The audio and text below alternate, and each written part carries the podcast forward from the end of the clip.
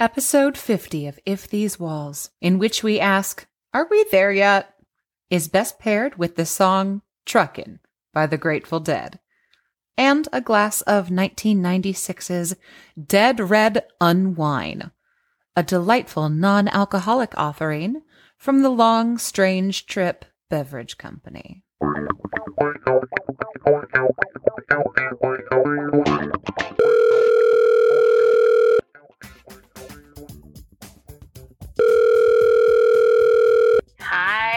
Audrey. Lainey, hi, no time to chat. Are you ready to record?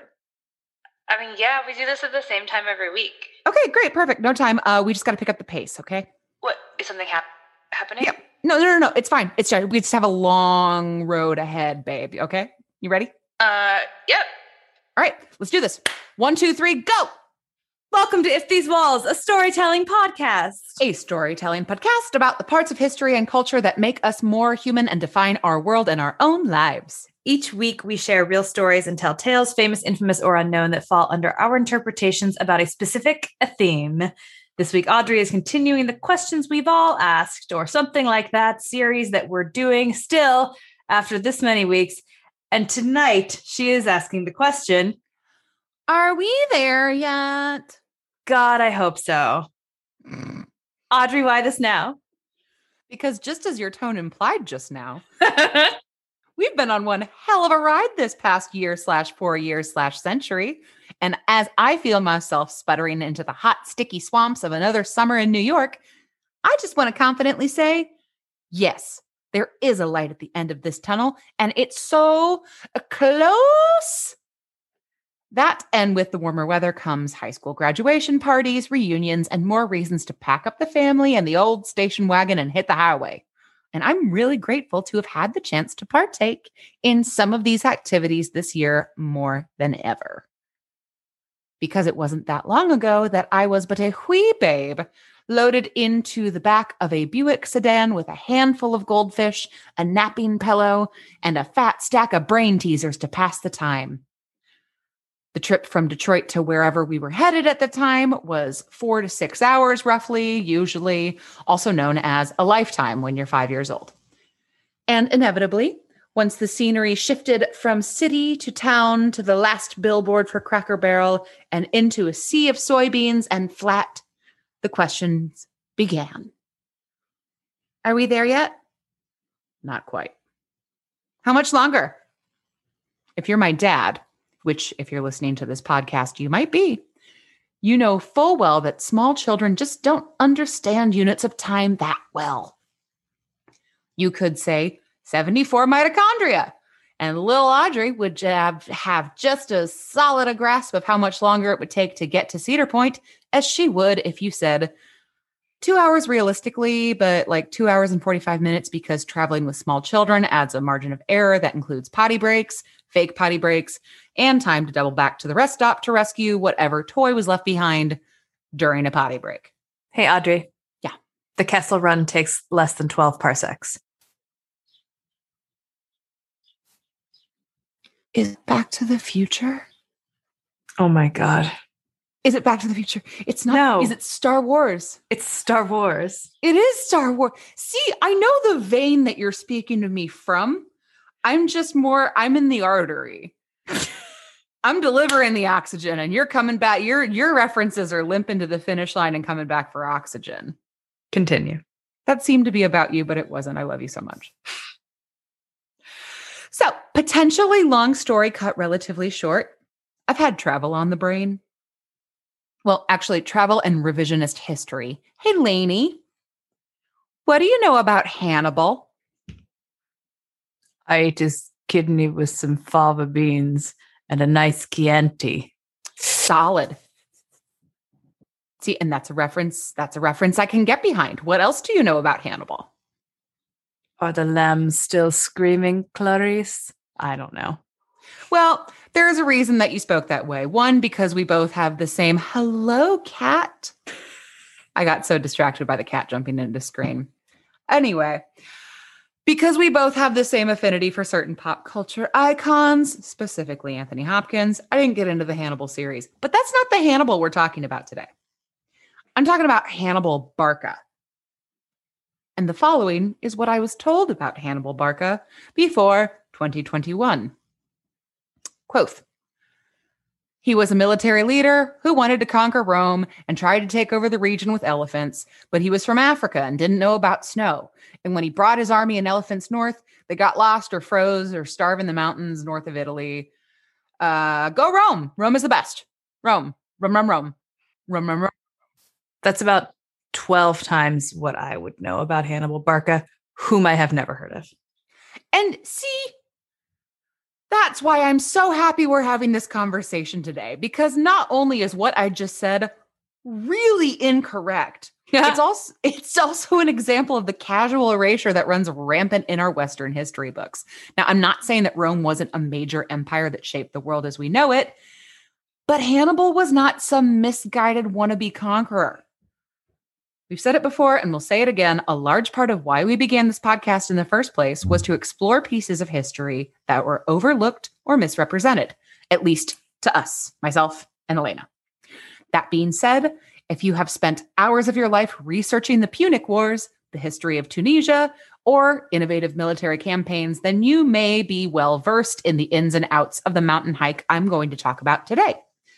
But if you're me, or shared the public and or parochial school midwest educational experience i had then you're in for a treasure trove of awesome historical tidbits and maybe a bit of frustration about that education you received. The history education where they couldn't teach you about you know the suffering of black americans because they had to go coach football. Your teacher. and, and apparently couldn't teach you about this awesome African general. There's even a whole, I'm not going into this today, but there is a spot of history where folks, Black folks had to defend the fact that Hannibal was African, essentially, because white historians were like, no, no, no, he was a white guy. He was a really smart general. And it's like, he's from Africa. Just like Jesus. Just what? No. Just like all of us, really. No, no, he's not from there. He said he was part of the census in Egypt, but he wasn't. Oh, Elena. I'm we saying need... we're all out of Africa at some oh, point. Just like Meryl Streep. All right. Hannibal Barca is one of the greatest military generals in history, whose tactics are still studied to this day.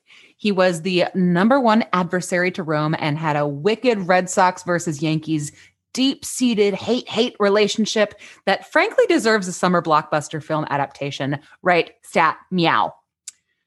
And the campaign through the mountains was bananas. And no, they did not get lost. Historians got lost for over 2,000 years.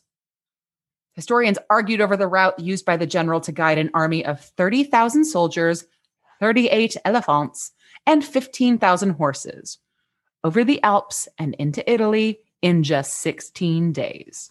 Whoa. Yeah. For nearly 20 years, the Republic had to live with Hannibal uh, knock, knock, knocking on its doorstep, constantly outwitting and surprising them. Picture it Carthage, 265 BC. Along the northeast coast of Africa in modern day Tunisia, Carthage was a major trading empire not only because of its own choice location, but because of its ownership of several island territories in the Mediterranean. Who run the seas? Carthage. Carthage. Sorry, I really wanted to help. It's a sing along. No, I'm glad it took. Enter Rome, looking to expand their ever growing chain of sandals resorts. The Romans picked a fight known as the First Punic Wars and over the course of 16 years, yeeted Carthaginian troops out of the Mediterranean. The leader of these troops, General Hamilcar Barca. That's an amazing name. This episode is rife with amazing names. the Carthaginians had lost the war and the subsequent peace treaty, stripped them of their cash cow island territories in the Mediterranean, in addition to the heavy financial reparations Rome demanded. Because when you lost a war, you had to pay to apologize for being in the war in the first place. Hamilcar was understandably not happy. But also, he was a man on a mission to do his dang job, which included preserving and protecting the prosperity of Carthage.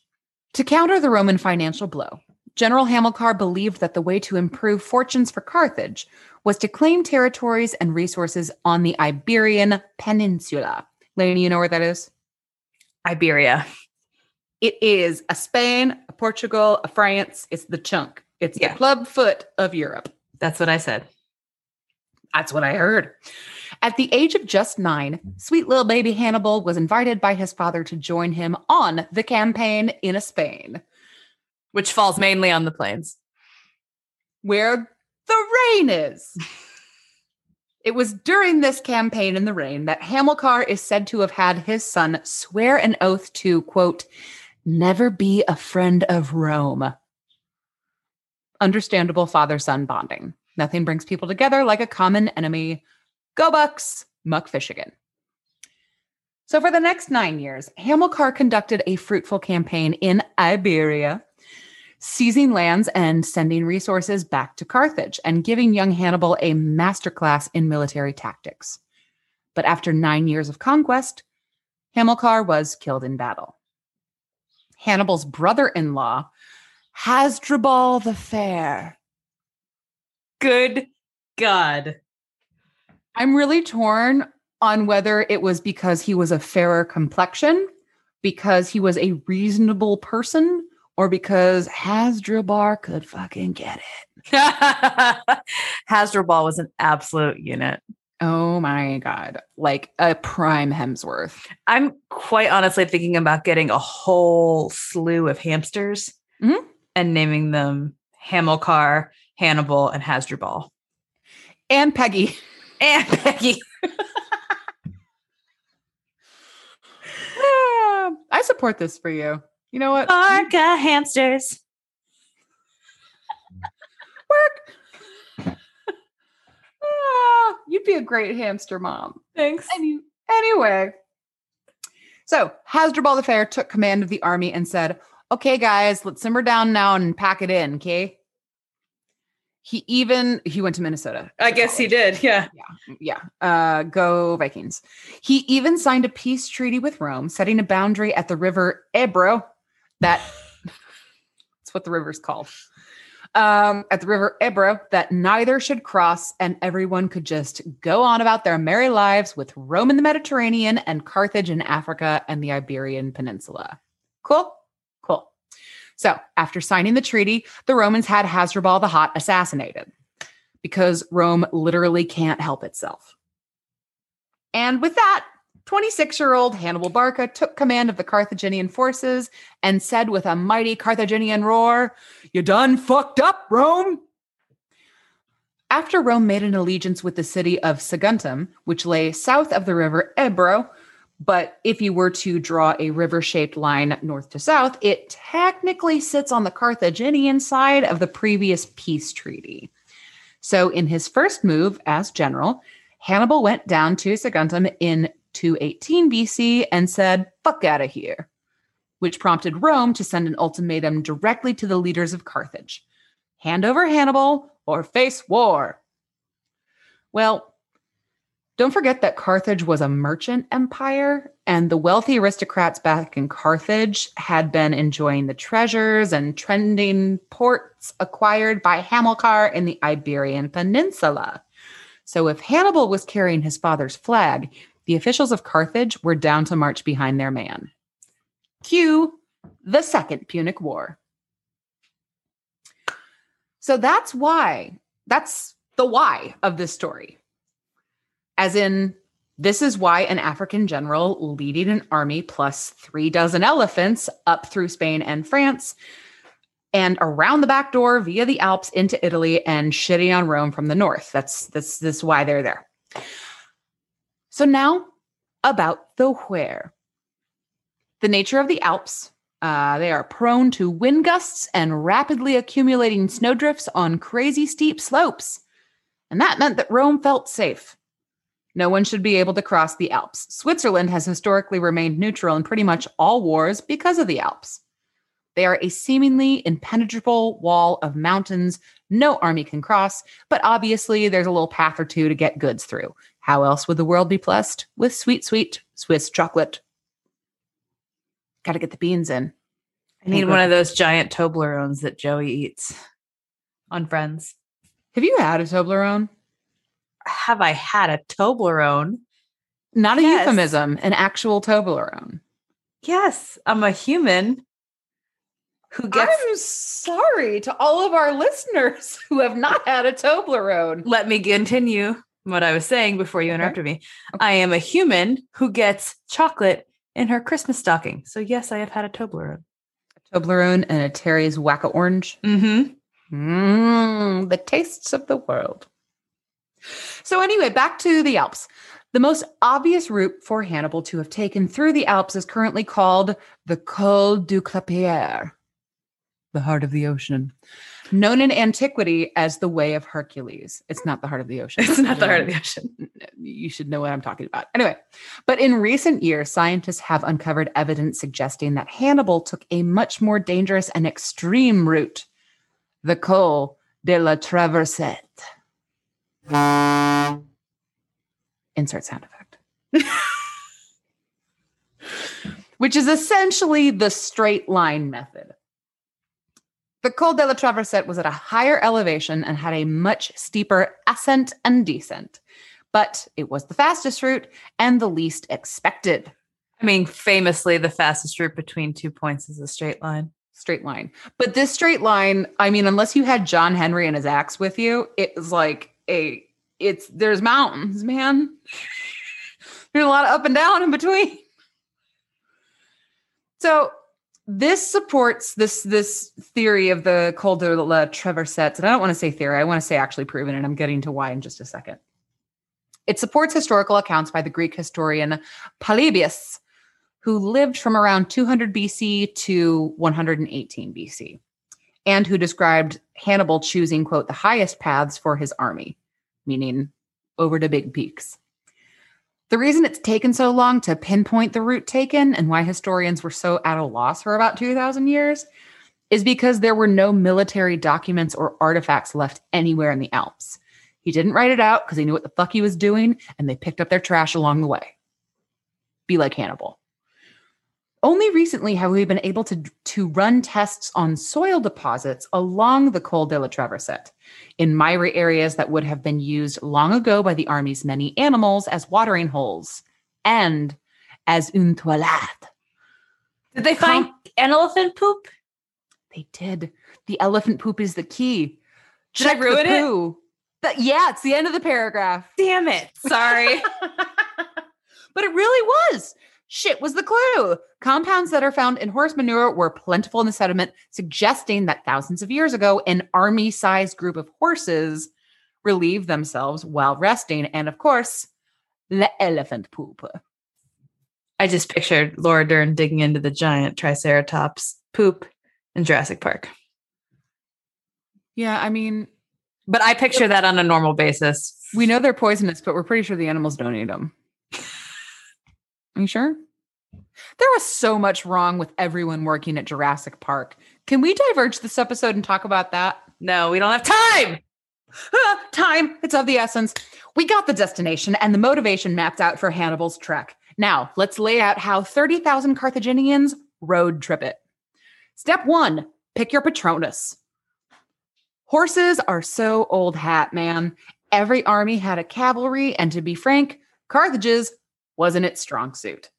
But Africa's got something cooler and way more effective at carrying supplies and causing damage a pachyderms. Yes, they require about 220 pounds of food per day. Which, Same. I mean, if you're going to feed somebody, feed them right. And the army would have needed to bring that along with them, but the elephants would have handled the terrain and the distance quite well, as they frequently have to cover great distances and cross mountain passes, passes, Mhm. passes, both in Africa and in the Himalayas. So whether they were African or Asian elephants, there is some debate about that. Not important right now to get into it. Um, but they were there. He had the fucking elephants, the poops in the mountains, you know. So no, not all of the elephants made the trip into Italy, but unlike my high school history teacher said, they did not. No, not get lost or freeze in the mountains. Sadly, they drowned crossing the Rhone River before the team even began their trek. Um, BT Dub, this whole story of a few of the elephants, like maybe three, drowning was an engineering feat slash mindfuckery that shows how dang smart Hannibal was. I'm really quickly going to sidetrack into it just because it's fascinating. I encourage everyone to look into this the crossing of the River Rhone. So, elephants don't like boats. You really have to learn that firsthand. They don't like boats, but you got to get them across the river, right? And if anyone's played Oregon Trail, you know fording the river is kind of a kind of a, a gamble. We will get to it. So I can't wait. Just realized what you were alluding to, and I am so excited. So, in order to get the elephants to think that they were just walking on some good old land, Hannibal had his crew construct rafts tie them together, and attach them to rocks upstream. They then threw dirt over these rafts. Each raft was roughly one elephant size.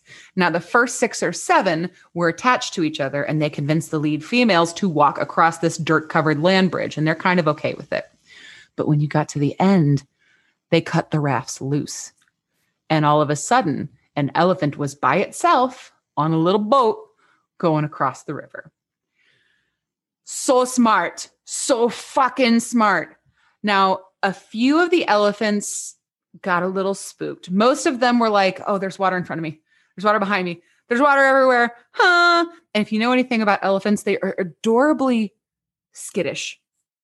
They don't do mice. They don't do small things they don't understand. Most of them essentially worried themselves into a state of panic frozenness. Same. Which I so identify with. I am that elephant. Um, and unfortunately, some of them just just couldn't quell their their nervous pacing enough to not uplift the raft. And some elephants can swim. In fact, many who did tip the raft over eventually just made the swim to the other side. It is a wide river, though, and um, it's believed maybe three of them were lost at that point in the journey. But the other ones made it, and that was like really impressive, man. You got elephants across a river. That's like the Dothrakis getting to Westeros. Across the giant, what is it called? The grass sea? The sea grass? The wet plain. God, I need to rewatch that series. No, you don't. anyway, neither here nor there. Still, plenty of Dumbos were dropped into Italy. Step two of the Carthaginian road trip make friends. The first problem Hannibal faced after the Rhone River was the Allobroges tribe. Hello, bro. Okay, I'll work on it later. A riddle of sorts was his first task, and what is sure to be a light-hearted comedic scene in the forthcoming Hannibal summer blockbuster that I will help anyone write. The leader of the tribe, Brancus, had just been ousted by his brother, and everyone was trying to figure out who the rightful leader should be. When Hannibal arrived, the heads of the tribe forced the question on him for a reason that is never explained. It's just, hey, smart guy on a horse going by, you have elephants. Do you want to fix our tribe? Cool. Who should be in charge? No reason why. but like Solomon the Wise, Hannibal put on his thinking cap, studied the tribe's situation and politics, and selected Brancus to once again be the rightful leader mostly because he already had the support of the leading men in the tribe. So, suck it to the brother. And a grateful Brancus gave Hannibal the provisions he would need to cross the mountains in gratitude, especially the warm clothes that they did not have.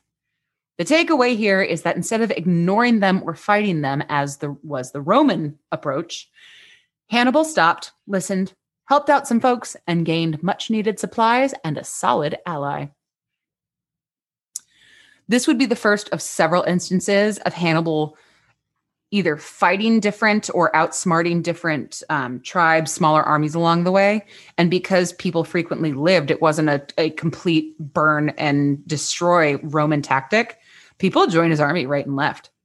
He was indeed the breaker of chains, the mother of hmm. dragons. Step three Pick a lane and signal before merging. When he reached the Alps, Hannibal discovered a tribe of people who would hide in ravines and then rush down to attack any who attempted to pass into the mountains. Hannibal made camp in the valley and sent some of his acquired troops, known as Gauls, native of the area now known as France. Uh, sent them to check out not only because of their knowledge of the, the terrain, but also because of their speech and manners, which were widely considered to be similar to that of the mountain tribe. So it's like someone from Brooklyn talking to someone from Jersey. It's Mhm. not the same. Don't tell them they're the same, but it's similar enough that they can ask for directions. Thus, the Gauls were able to strike up a conversation with the tribe folk, who, for some reason, revealed that they left their posts at night, based off the assumption that Hannibal was just going to be unable to reach them from his side of the mountain. So, knowing this, Hannibal spent a day moving his troops around in ways that kept the tribe on their toes, but not quite close enough to attack. That night, once the tuckered out mountain folk hit the hay, Hannibal had his troops light their usual bedtime fires and began walking. The cavalry stayed behind with the baggage below, with the foot soldiers going for a hike up the mountainside. That morning, the natives watched the cavalry attempt to climb the mountain with the baggage and struggle over the terrain. So they aimed an attack on the horsemen. And while they did that, Hannibal, who was already up high, ran down from his higher ground and surprised the enemy, splitting them, scattering them, and securing the mountain pass for his men. Who's on top and who's on bottom now? Hmm, verse. Waiting for Guffman. I love that for you. Happy Pride, everyone. Step four lie to boost morale. So I know this isn't a geography or a meteorology podcast, but I can speak with some confidence and tell you that the weather in the Alps is a lot different than the weather in North Africa. And while Hannibal had a loyal entourage and a fairly noble cause, it's easy to understand that some persuasion was needed to get folks on board with this particular road trip. So Hannibal did what good daddies do when their little babies need some reassurance. He told them stories. Stories of Baal, the god of mountains and storms. Surely the HBIC of the Alps, and according to the general, their patron saint on this journey. Because the name Hannibal means Baal's grace. And his clan name, Barca, means lightning. And so Hannibal could assure his troops that no harm could possibly befell them because their daddy was the mountain god's favorite. If Baal is a god of storms and mountains, Hannibal could say, This is my god's turf. I'm safe here. But of course, there comes a point in the journey when you get a tad cranky no matter which god you have in your corner. And after a week of climbing up, down, and all around the Alps, the murmurs of the crowd gathered to form the question Are we there yet? To which Daddy Hannibal replied, In about six more Bugs Bunny cartoons. So, something that I left out earlier when I was talking about my childhood was my dad's response to Are We There Yet? Mm-hmm. I could not understand time in minutes, but I knew about how long I could enjoy Elmer Fudd attempting to get either Daffy and or Bugs. And that was roughly about 6 to 10 human minutes. So, my dad's answer to Are We There Yet was always a matter of Bugs Bunny cartoons. That's adorable. How much longer to Grandpa's? About 3 Bugs Bunny cartoons.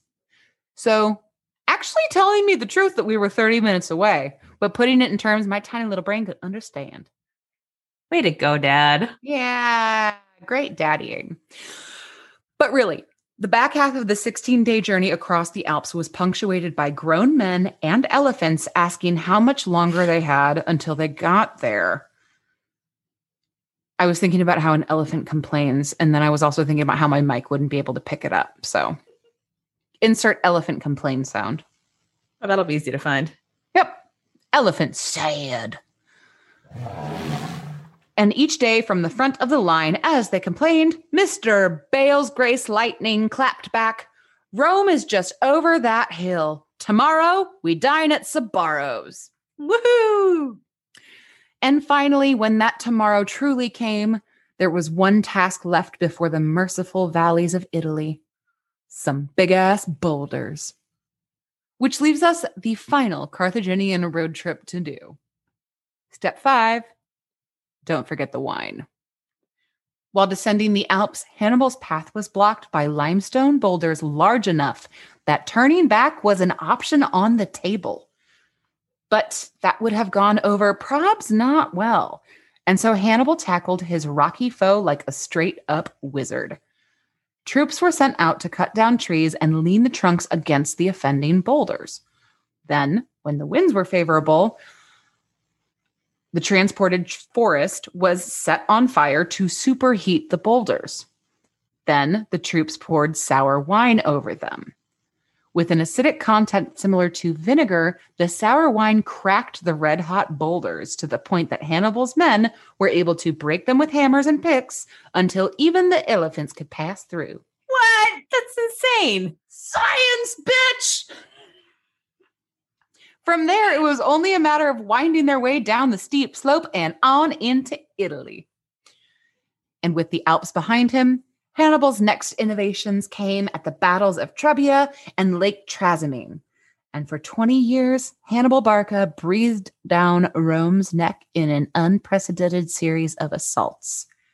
The details of those two decades are meant for another episode, in and of themselves. And due to 85 factors I'll get into on another date, Hannibal did not destroy Rome. Spoiler alert, I know. But his journey through the mountains was just the first of many tactile moves that have made the general's military strategies must read content for training officers all over the world today. So let's maybe start repping the full picture of world history in our standard history classes, eh?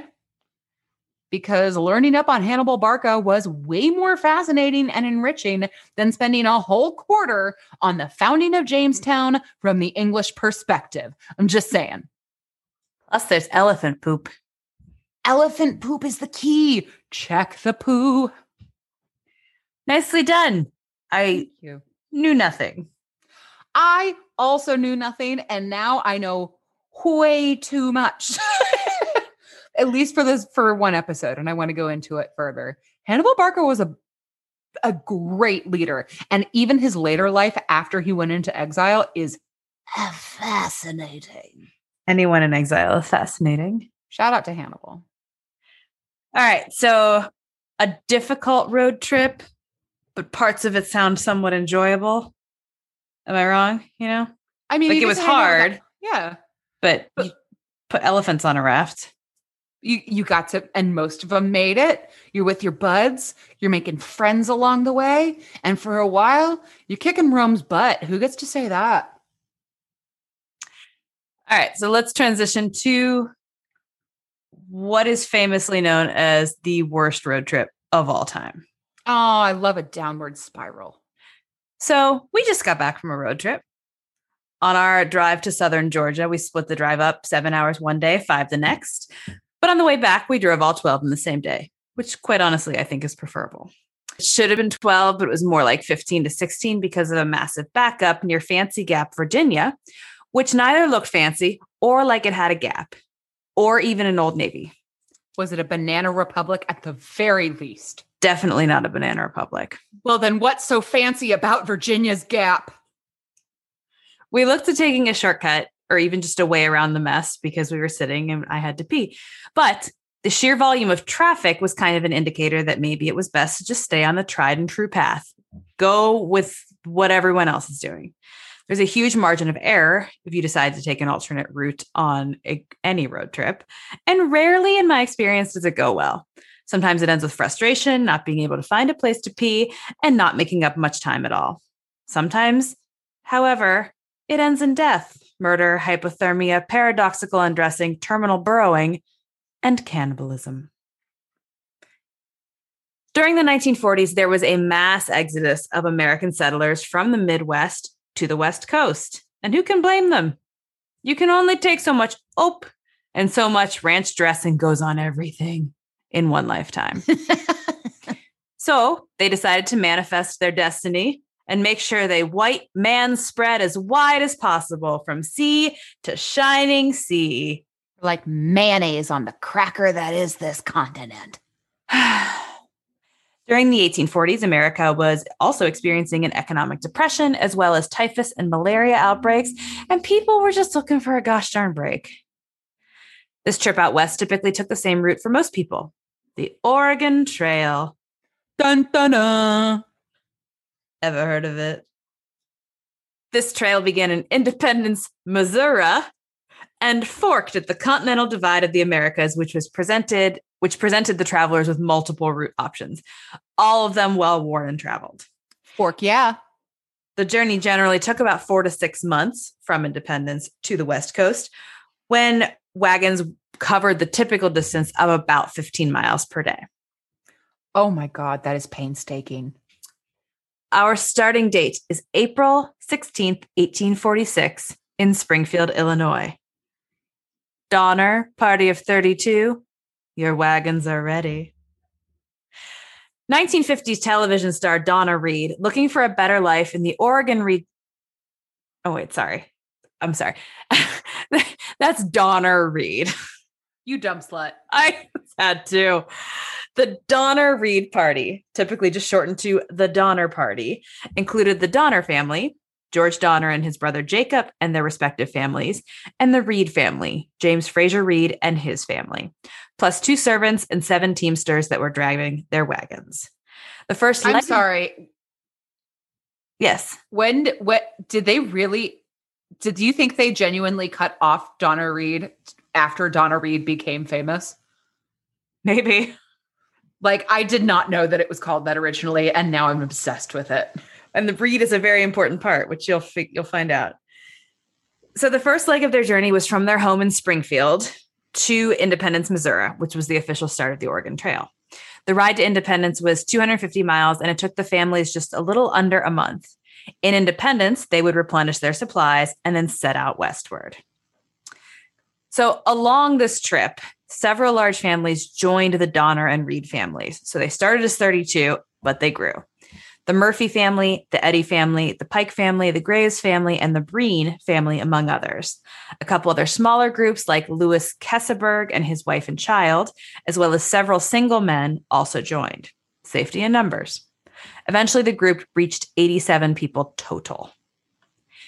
Now, there is one steadfast, important rule that all settlers looking to move out west had to follow never set out for California later than April 1st.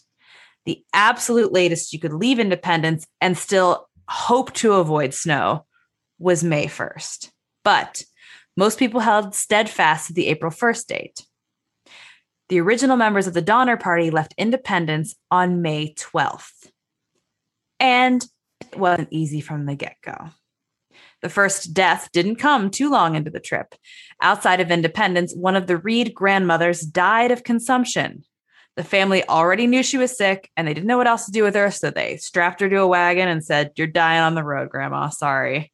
What is this urgency that made them A leave at May 12th? And then also it's just like, can you wait a year and let grandma die in a place she's familiar with?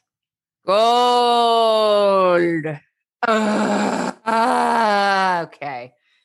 After Mima's death, they had to take time to, much like in your story, build a ferry to get all the wagons across a very flooded river. Poor Mima. That task, paired with Mima's funeral and the burial of Mima, set the. Sorry. Stop calling her Mima. Ah, That's like my tickle button. I don't know what it is. well, let's get the giggles out now because this story gets dark.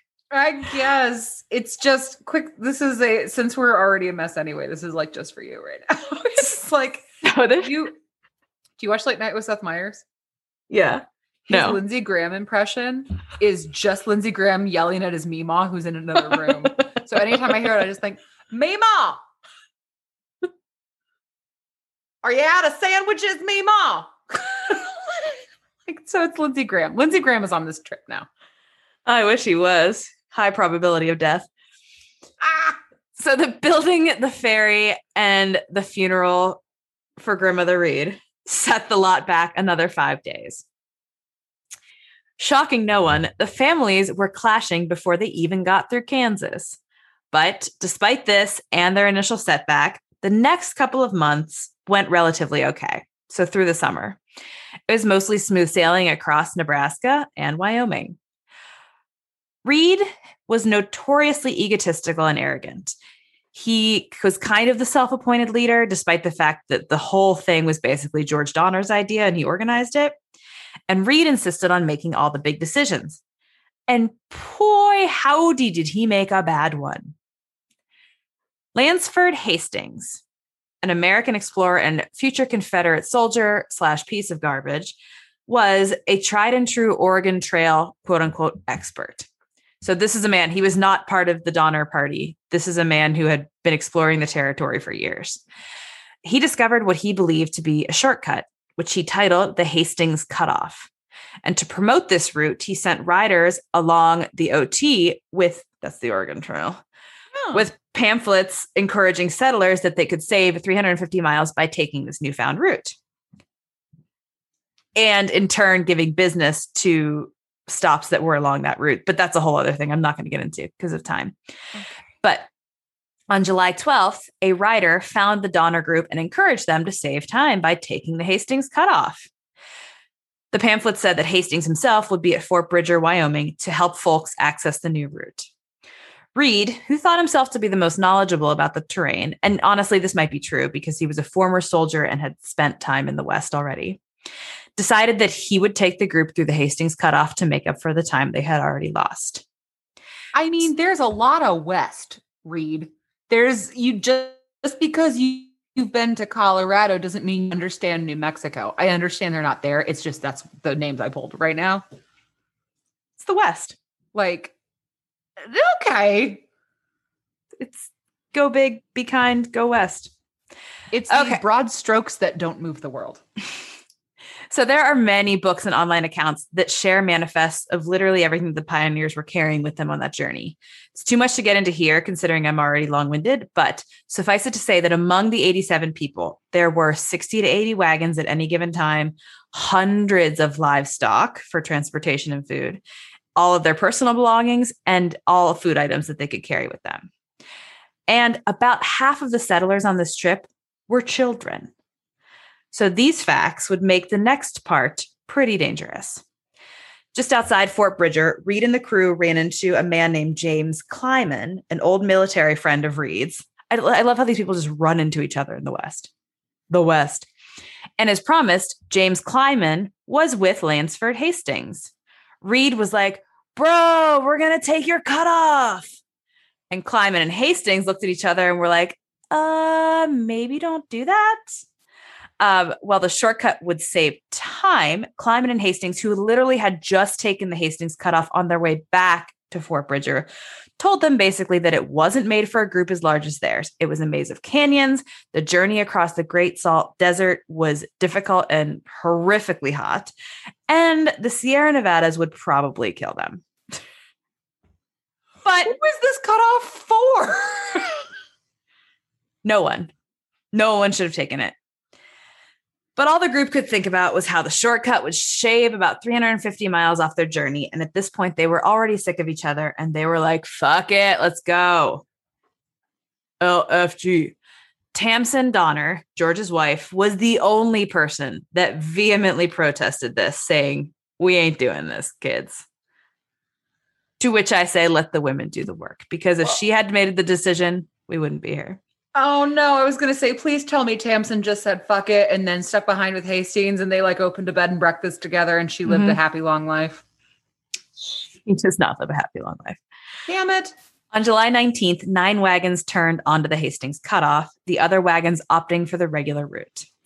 At Fort Bridger, they were told once more that they should not take the trail. And once again, they did not heed the warnings. Pretty much immediately, they found the terrain much more difficult to navigate than they would have thought. It took them 16 days to navigate the cliffs of the Wasatch. Wasatch. I feel Wasatch. like it's Wasatch. Wasatch Mountain. Range. Wasatch. So 16, 16 days to navigate these cliffs when it should have taken them a week. The next big hurdle was the Great Salt Lake Desert, which took them two weeks to navigate, not five weeks, not five days, as promised. Intense heat made travel almost impossible. So this is late summer, early fall. Many animals died of thirst, and those that didn't ran away in order to find water sources, leaving the group without transportation and food. Wagons had to be abandoned. Everyone's skin was cracked and bleeding. Quick trigger warning if bodily fluids make you squeamish, skip ahead about 10 seconds. According to the Donner Party episodes of Last Podcast on the Left, everyone was caked with urine and feces, and the women stank of menstrual blood and yeast infections. Uh, uh, it'd be so uncomfortable. And your only options are walking in a desert or riding on a fucking wooden bench. The Hastings the Hastings group rejoined the original trail after 60 days of pure terror and anguish on the Hastings cutoff. It had taken the original group only 30 days to reach that same point. The Hastings cutoff was actually 125 miles longer than the tried and true route. What the fuck was Hastings talking about? So, needless to say, tensions were running high towards James Reed, who made the decision to do this, and whom the others were now blaming for all their problems. James Reed's blood was also boiling. After his wagon got intertwined with John Snyder's wagon, Reed stabbed and killed Snyder. So this would be the first murder. So you have to remember now that the West was not a part of the United States still. There was no law and no government on this trip. So many of the people involved wanted to hang Reed, but Instead of adding one more to the death toll, they decided to banish him, sending him along with only a horse and no food. His daughter snuck away the night he was set to the night he was banished and gave him guns and some crackers. And finding it to be a better option than trying to continue the journey alone, James Reed found a US Army outpost and joined the Mexican American War. I hate this. And now, here we are, at the worst part of the trip. Welcome to Truckee Lake, Nevada. Things are already so bad. The first snow in the Sierra Nevadas typically so I there's there's a lot of deaths that are happening that I am not talking about individually, and not a lot, but there are a couple accounts of one of the older single men deciding he couldn't walk anymore. His feet were too cracked and bleeding. So he sat down on the side of the road and they literally just left him there. There have been a couple other incidents that have happened with folks dying, but but nothing as bad as we're about to get to. Oh my God, that's so sad. It's very sad. All right, Truckee Lake, worst part. So the first snow in the Sierra Nevadas typically came in late October. But in 1846, the first blizzard hit on October 7th, much earlier than anticipated, and they had already left late. They attempted twice to start the crossing of the Sierra Nevadas, but the snow was way too deep. They started this on October 9th, so they had missed their shot by about two days. And at this point, they had no choice but to make camp on the banks of the Truckee Lake and hope for better weather. So, the winter of 1846 through 1847 would eventually go down as the worst and coldest ever recorded in the Western Hemisphere. Oh, God. The group would eventually spend over five months in the Sierra Nevada mountains. And in that time, they were hit with 12, sorry, 10 crippling blizzards. Audrey, these people suffered. And honestly, it's almost a blessing that I'm trying to keep this relatively short eh, eh, because that way I can't go into the worst of the details. Just suffice it to say, they suffered. They built structures at Truckee Lake, killing and skinning all their oxen and horses and cows to use to keep warm. Of, of the 80 some people that were at the camp, half were young children. So, Franklin Graves, the patriarch of the Graves family, who actually turns out to be one of the most heroic and selfless of all the people in the group, decided that he was going to lead a team through the mountains at all costs in order to bring help back from California. So he was going to get a small team together so they could go on ahead and bring back a rescue mission. This group called themselves the Forlorn Hope. They split from the main group who would remain at Truckee Lake. The snowshoe group, as they were also called because they had to fashion snowshoes in order to walk, consisted of 17 total adults, 12 men and 5 women. The trip to and back from Johnson's Ranch, California, which was the destination, should have taken them six days. They would end up stranded in the mountains for a month and a half. Perhaps they should have chosen a more uplifting name because the Forlorn Hope group hit some speed bumps, to put it extremely mildly. So, their ultimate goal, like I said, was to reach Johnson's Ranch in California. But they made a bad turn or 12. In fact, at one point, accounts say that they could have looked over a ridge and seen Johnson's Ranch, but instead they made the wrong turn and walked further into the canyon. Eventually, one of the single men, an Irishman named Patrick Donlin, was the first to suggest cannibalism. Oh, come on, Patrick. They drew lots to see who would die and who would live. Patrick Donlin himself drew the short straw. Well, that's what you fucking get. But luckily for him, the group discovered that none of them could resort to murder yet. And the idea was abandoned. It didn't take long, however, before people in the forlorn group started to just die off. They thought it was from hunger, but really it was from hypothermia, which could be evidenced in their behavior.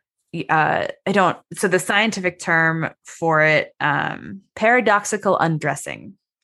I was going to ask what that was because it sounded like something the Vatican ordains, but I don't think it is.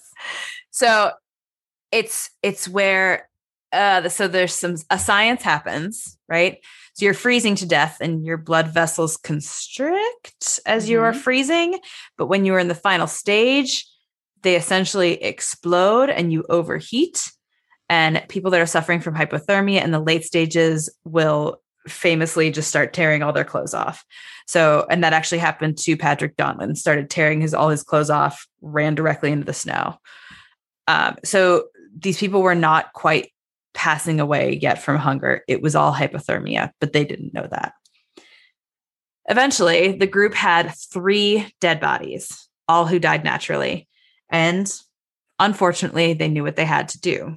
And as our last podcast friends would say, that's when the cannibalism started. Hey, oh, they said the thing. They said the intro thing. So, from these three bodies, they harvested only four days of meat.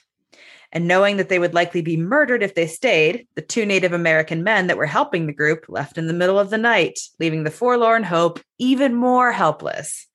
These men were from the Miwok tribe, and they were called Louis and Salvador. Unfortunately, the group ran back into them a couple of days later, murdered them, and ate them. Are you serious? Dude, we're so bad all the time. We are the villain in every story. White people, get it together.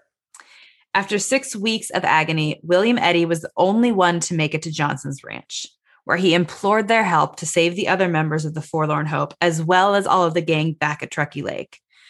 They followed the blood from his frozen, cracked feet back to the rest of the members of the Forlorn Hope group that he had left along the way. Only seven out of 17 members of the group survived. The only good news the rescue operation could now begin. So let's go back to Truckee Lake. So keep in mind that the people that were waiting to be rescued believed that the Forlorn Hope group would be gone for six days, and it had been six weeks. Eventually, there were four rescue missions that set off from Johnson's Ranch. The first relief, they're called the first relief, second relief. The first relief arrived on February 18th, two weeks after William Eddy got to Johnson's Ranch. The camp was under almost 20 feet of snow. Corpses scattered the campsite. 22 people, mostly children, were rescued by the first relief. This group, on their way back into California, met the second relief, who was coming back towards Truckee Lake. And guess who was with them? Good old James Reed, fresh from war, there to save the rest of his family. Absolutely not. Absolutely fucking not. No, I do not want him back in the story. He already done fucked up and he got off too good. He got off better than he deserved. He does not get to be a hero. Margaret Reed, as part of the group that was saved by the first relief, collapsed with joy when she saw her husband. I mean, I get it, but I'm still mad. I know. Okay, brace yourself. When Reed and the rest of the second relief arrived at Truckee, they discovered that between the first and second rescue missions, cannibalism had started at the Truckee camp. Even worse, it was the children that had eaten the dead. An account of a member of the rescue mission wrote The survivors, the children, looked more like demons than human beings. The Donner children had even eaten the flesh of their uncle Jacob, who had died during the long winter. So the second relief brought out 17 people, and this group had a harrowing journey to California. 17 is apparently a very unlucky number for this group. On March 5th, they were hit hard by a blizzard. They ran out of food. Elizabeth Graves, Franklin's wife, died of hypothermia. James Reed was sent ahead to get more relief while the others hunkered down in the mountains. Mary Donner, just seven years old and already having consumed the flesh of her uncle, was the first to suggest eating the corpses. Eventually, a rescue mission arrived to save the rescue mission. The third relief arrived at Truckee to further carnage. Trigger warning William Eddy, who had been a part of the Forlorn Hope, he was the only one who made it to Johnson's Ranch, returned to Truckee on March 14th to find that Louis Keseberg had eaten the remains of his infant son. Oh my God. The third wave took out all but four people after that George Donner and his wife, Tamsen, Keseberg, and Mrs. Murphy. All the children are gone at this point. So the fourth relief arrived a month later, April 14th. This group was sent mostly to recover some of the loot. So remember that many of these families have been traveling with their entire life savings. They were moving their lives from Midwest to West Coast, and they wanted to recover as much as they possibly could. When they arrived, no one was seen, but the camp was strewn with human limbs. It looked like a slaughterhouse. In George Donner's tent, they found his head split open and the inside scooped out. Keseberg was the only one alive, and he had eaten the rest of them. He denied murder, saying that they had all died of natural causes, but he did not deny eating their corpses. In the end, 48 of the 87 members of the caravan survived, including all five of George Donner's children, three members of Jacob Donner's family, and the entirety of the Reed family. Truckee Lake is now called Donner Lake. Louis Keseberg lived a long life and for the rest of it was labeled as Keseberg the Cannibal. Obviously, horrible PTSD for all, many of whom had to consume their own relatives and in some cases their parents. Although many surviving members denied cannibalism, there is absolutely no doubt that it happened. So, next time you're stuck in a standstill outside Fancy Gap, Virginia, eating Doritos, listening to Sirius XM, and enjoying a climate controlled automobile, count your blessings and tell yourself it could always be worse. Woof. As a side note, I have to tell you that I had medium rare steak last night. And to be honest, I'm a little fucked up about it right now.